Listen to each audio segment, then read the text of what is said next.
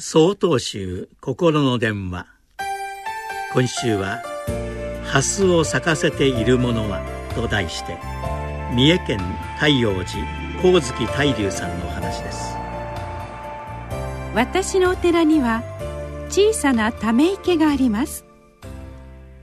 冬の間はひっそりと静まり返っていた池もこの時期になると船やメダカの群れが泳ぎ回りとてもにぎやかな様子です。そんな中ハスの青々とした葉っぱが風に揺れています。今年も夏にきれいな花が咲くことでしょう。ハスは池の底の泥に根を張っています。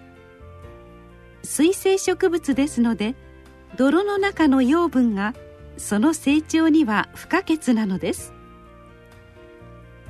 では早く花を見たいからといって肥料をたくさんまいたらどうでしょう。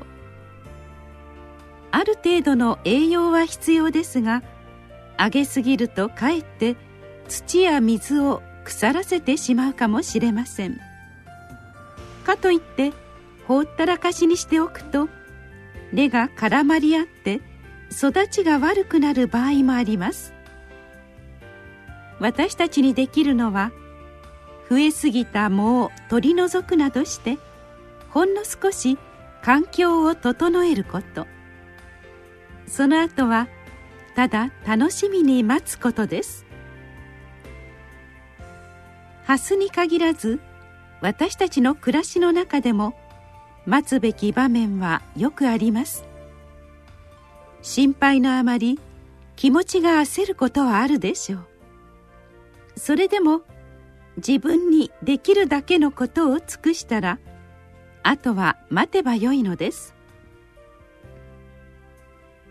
ハスは泥の中からいでって清らかで美しい花を咲かせることから仏教では象徴的に多く用いられています。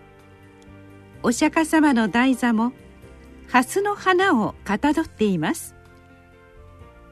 気持ちが焦る時はお仏壇の前で静かに手を合わせましょう。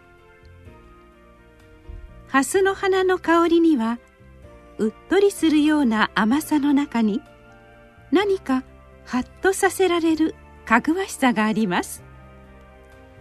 その香りを楽しみに今年も夏の訪れを待ちたいと思います。